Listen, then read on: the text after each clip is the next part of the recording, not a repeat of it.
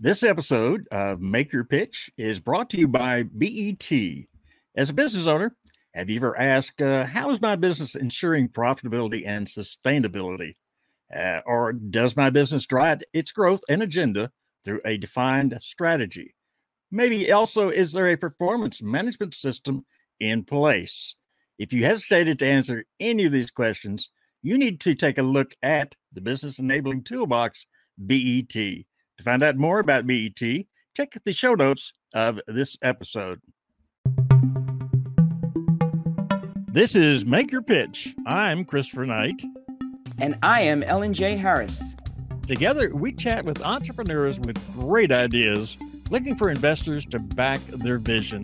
We want to be sure investors are there as well as to find the next big hit. So let's get started. And a big welcome, welcome, welcome to this episode of Make Your Pitch. As all of you know, we come on every week on Thursday and we bring you some very, very talented people. Not only people that are uh, getting a business going, but people have been in business a while and now are ready to expand and and to really bust out into the marketplace. But we bring you experts as well and investors that talk to you about how to best handle your search for an investment. Today we have a wonderful guest, which I have had a lot of fun talking to, and has, has a wonderful story she's going to tell us. But before we do that, I'm Christopher Knight. And I am the ever effervescent Ellen J. Harris. You're on target today, aren't you, my dear? All right, good enough then. Ellen, uh, tell us a little bit about our guest today.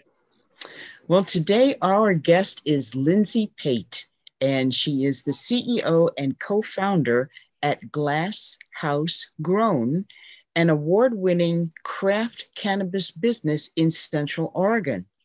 She is also the president of Cascade Cannabis Association and advocate for fair and workable cannabis regulations. It is an exciting time to be a woman in this budding industry, says Lindsay. Welcome.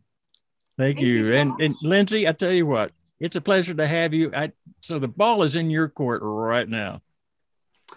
Yeah, well, thank you so much for having me. You know, um, as somebody who married into a second generation cannabis family, it's really exciting to have an opportunity to be part of um, podcasts like this where you know cannabis is being treated you know essentially the same as any other business so thank you so much um, so you know i thought i would start out by kind of telling everybody how i got into this um, I have a background in teaching. I worked in environmental education and worked with at risk youth. And so, um, you know, my husband, who's a second generation grower, which means that his dad was actually a cannabis grower long before uh, you admit to that.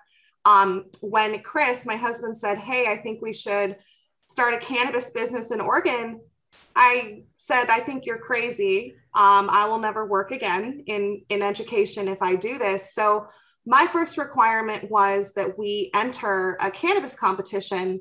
It was my way of vetting whether or not we really knew what we were doing because we were going to compete against all of our competitors and, you know, just understand how how we stacked up. Um, and I'm really lucky to say that that went very well. We we had our first place award back in 2015, um, and then since then we've actually won nine more first place awards through various competitions, um, 13 total. So that for us was just a really good way to continue to vet ourselves against our competitors and you know really figure out if we're on to something um, as a craft cannabis company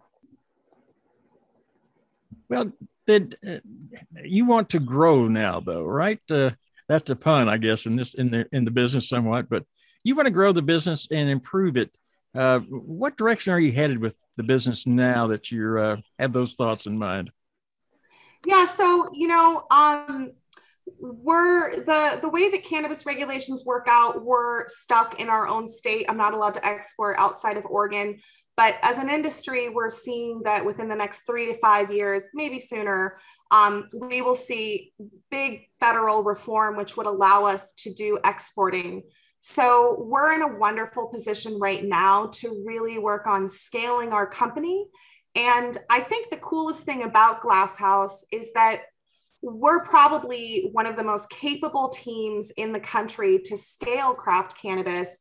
Um, you know, my husband, aside from being a second generation grower, he actually was in the Air Force for uh, a little stint there and he got top security clearance and was working on, uh, as a field engineer, was working on planes that were worth about a billion dollars.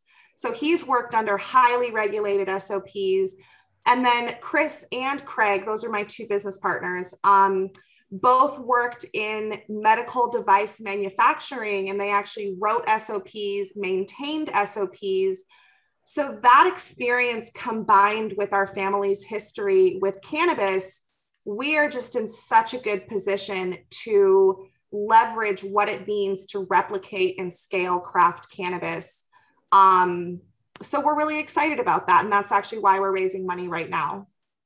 So by scaling, you're talking about being able to open in other states that are legal now um, and grow it that way, or open other locations in uh, where you are now. Yeah, so we're going to see how the regulations roll out. In our ideal world, we would keep our operations in Oregon and export into other states. Um, so, right now, the funds that we're raising are really to let us uh, increase our production here in Oregon.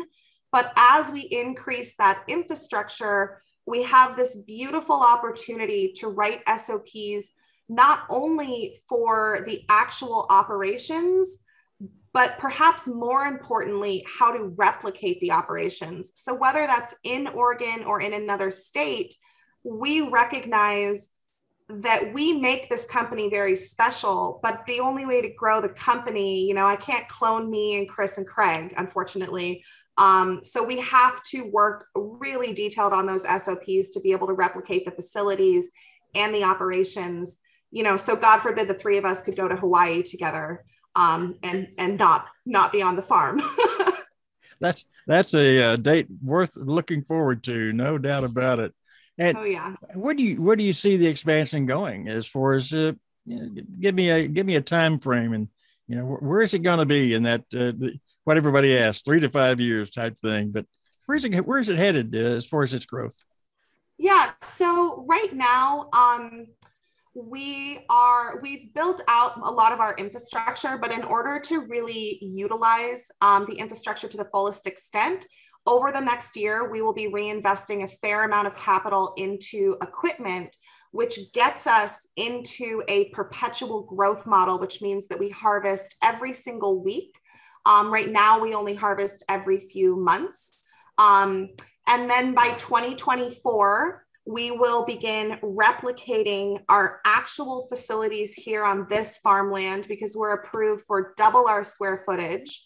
So that sets us up by 2025 to have both of those SOPs the piece that allows us to replicate the facilities and the piece that allows us to step away from the business and um, have the operations run without the three of us there all the time so that's kind of our time frame which we think works out really nicely with the federal regulations because whether we are exporting into other states or perhaps we're not there yet as a country, so then we're actually replicating into other states and having additional facilities by 2026.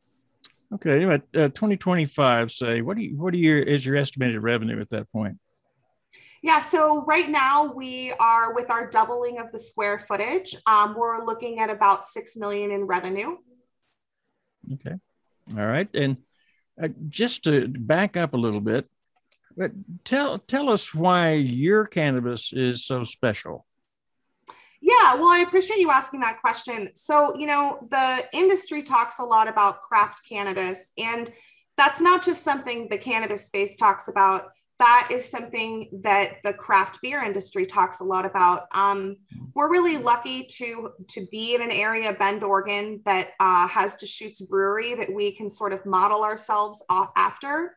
Um, so for us, what craft means is that we are not interested in high high volume um, sales. We are really looking at quality over quantity. So for us we are very particular about the type of plants that we grow and the taste profiles that come with the genetics. So, similar to a, a craft brewery that has certain recipes that just, you know, make you smile in your belly. Um, for us in the cannabis space, the the plants have certain profiles that create the taste and smell.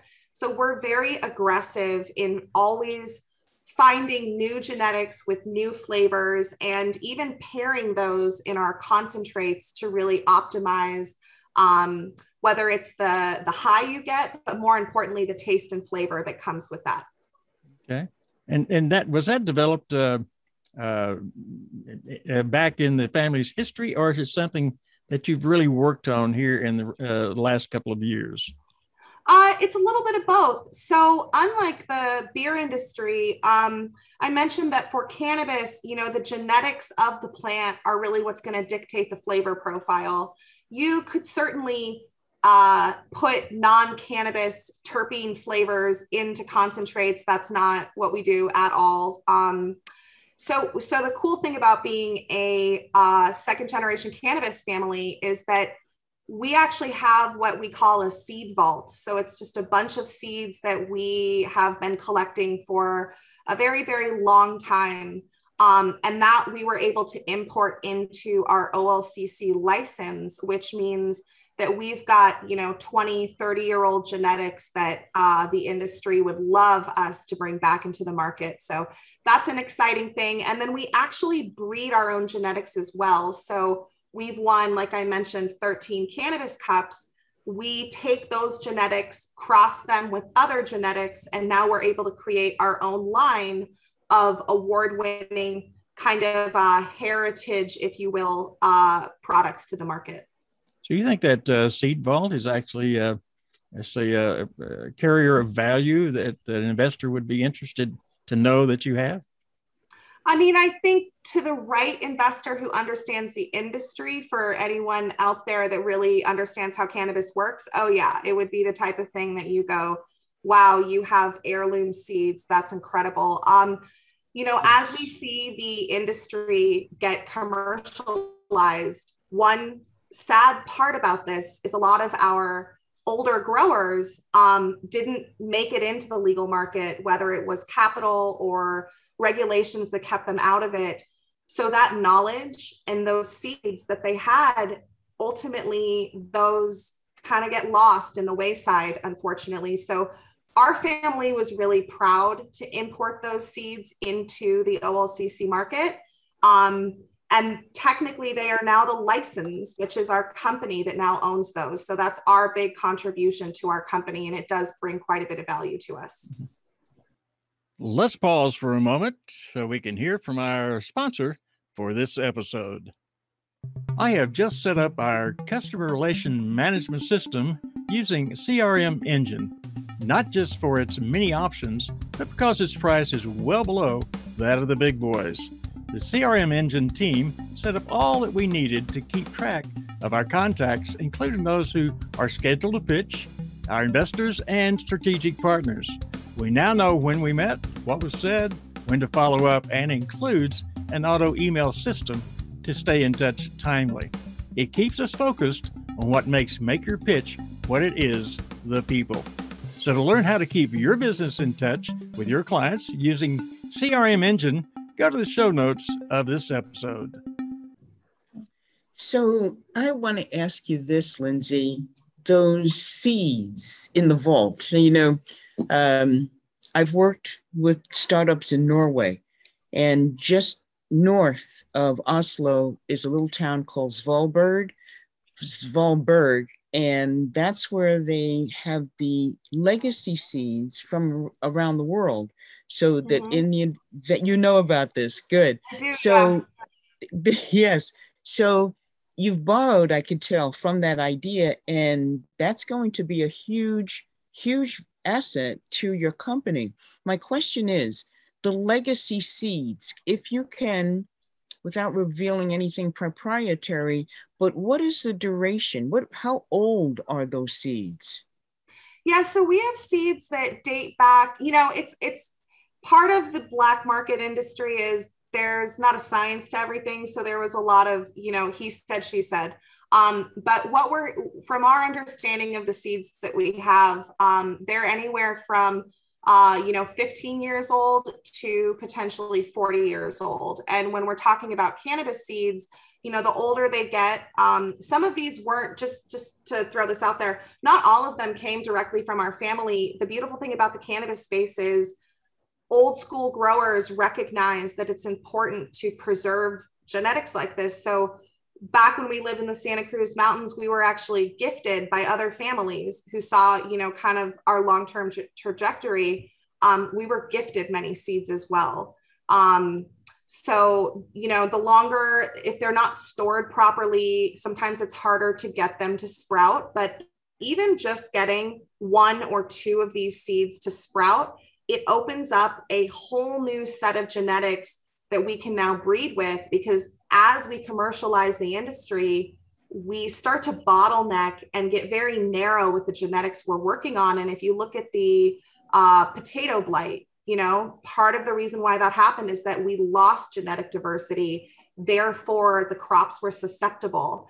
Um, so it's it's a very exciting thing for us. And outside of profit and any of that, that is just something that's really important to be revitalizing the commercial industry with. So, you know, five years from now, 10 years from now, I have always believed that our revenue model might look different than our projections because we very well would be selling, uh, you know, clones of seeds with tailored SOPs and license those out to other growers in other states to use in their production.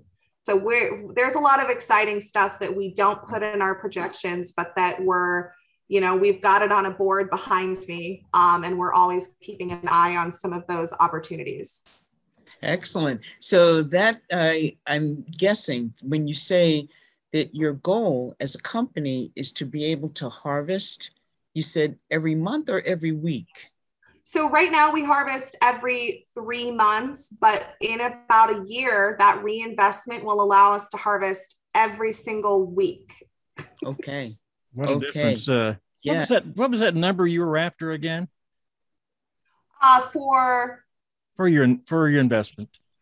Oh yeah, so we're raising um, at a minimum eight hundred thousand, but because of the way that we plan to scale, we would raise anywhere from 800,000 to 1.2 million.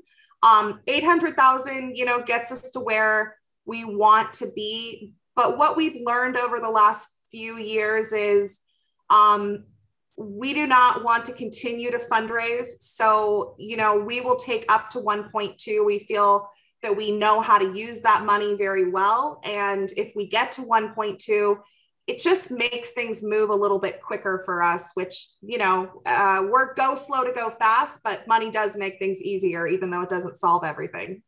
And how, how's that going to be structured? Yeah so right now we've structured it uh, entirely off of debt. We did a 10% interest rate on a seven year note. That being said we are very data driven. So we're very open minded to understanding a win win for investors. And it only takes us a day or two to plug in other terms and understand if it's going to be beneficial to the company and if it's something that, you know, benefits the company and benefits the investor, then we're open minded to negotiating. We do have equity to sell as well. Um, we are we have 170,000 worth of equity to sell on a one point sorry on a 2.5 million dollar valuation. Um, as a craft cannabis company, we are capped, at least right now, on the equity we'd like to sell because we would like to maintain 51% ownership between the founders for the next three years.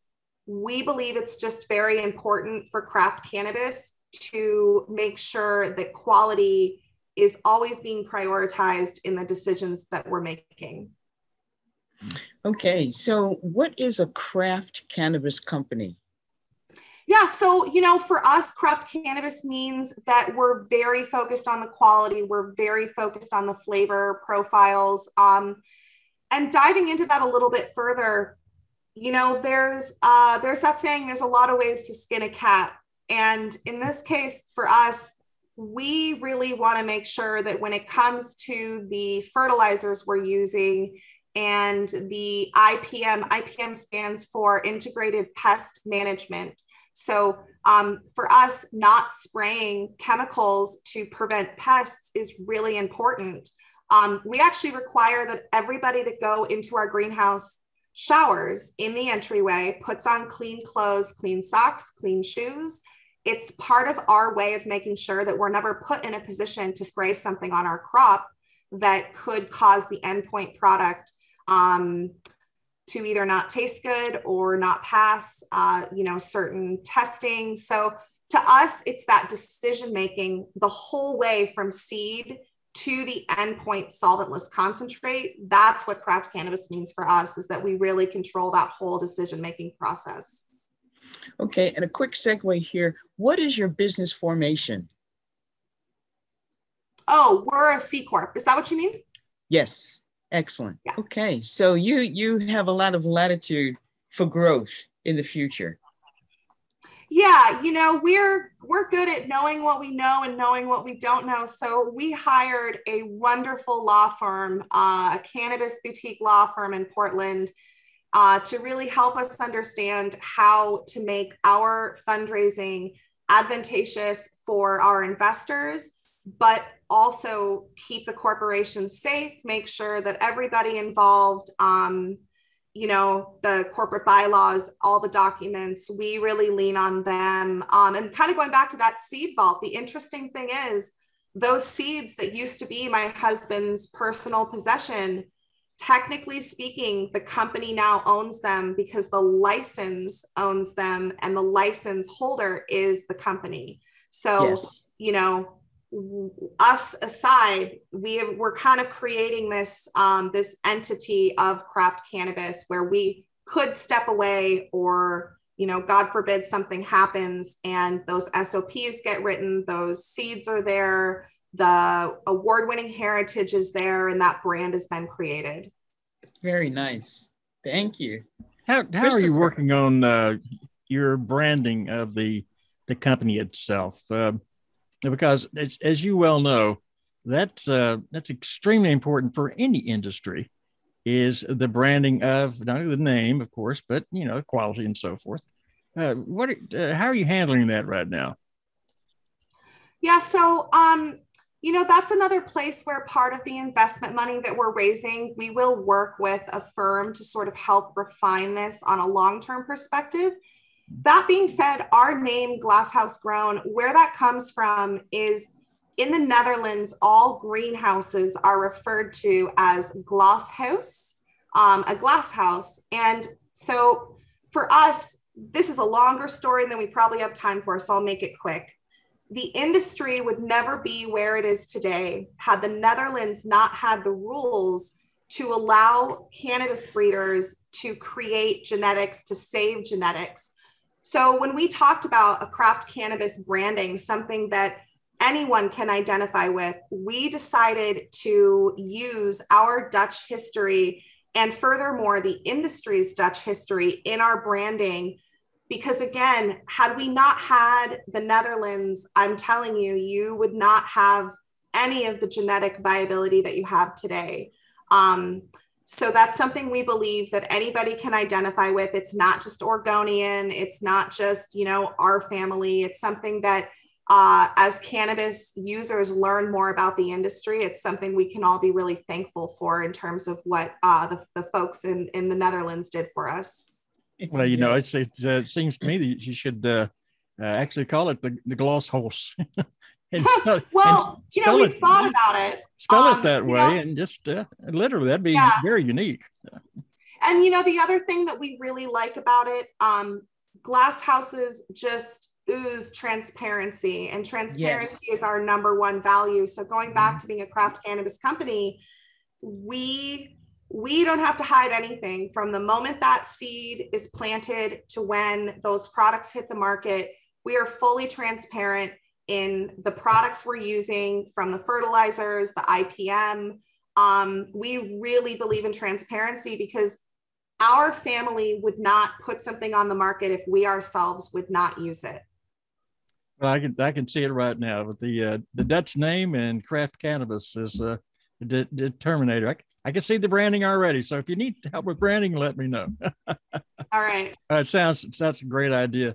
It uh, Ellen, uh, do you have any questions uh, before we come to the end of this episode of Make Your Pitch?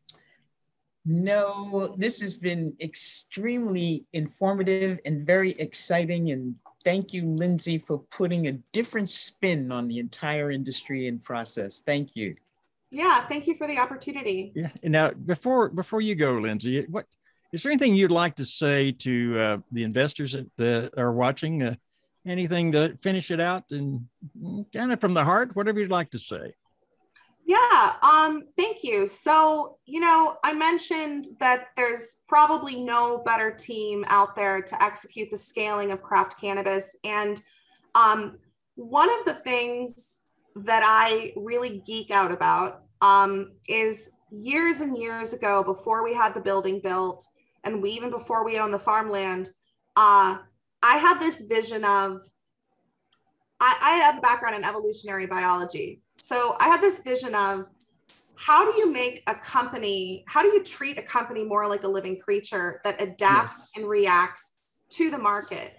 Yes. So while we're totally crazy for harvesting every week, the coolest thing about that is every single week we have an opportunity to adjust the genetics we grow, the products we make, um, perhaps even the messaging and the branding behind those products. And so if you think about you have however many weeks in a year, however many years in the lifetime of this company, we have set ourselves up to have this kind of evolutionary adaptive model to our business. And yeah, I love that we've won awards. I love cannabis, all those things. But that for me is what gets so exciting about this is to actually see that data driven ability every week to adjust to what the market wants to see. Very, very true. In fact, uh, I want the, all the investors to listen closely because what I hear all the time is all about the team. Now, if you don't call this a team and a process and a complete outline for future growth and success, I don't know where else you're going to find it, my, my friends out there in the investment world. Uh, Thank you, Lindsay, so much for being a part of Make Your Pitch on this episode. And we will uh, we'll be digging down deep and seeing if we can't help out as well along the way. But as we close, what we always say is be fearless when you make your pitch. That's right on. See you next Thursday. If you enjoyed today's episode of Make Your Pitch, go smash the subscription button and if you want, leave us a five star review. If you think you have what it takes to be on one of our episodes, contact us by going to the show notes to learn how. But most of all, be with us again next week for another episode of Make Your Pitch.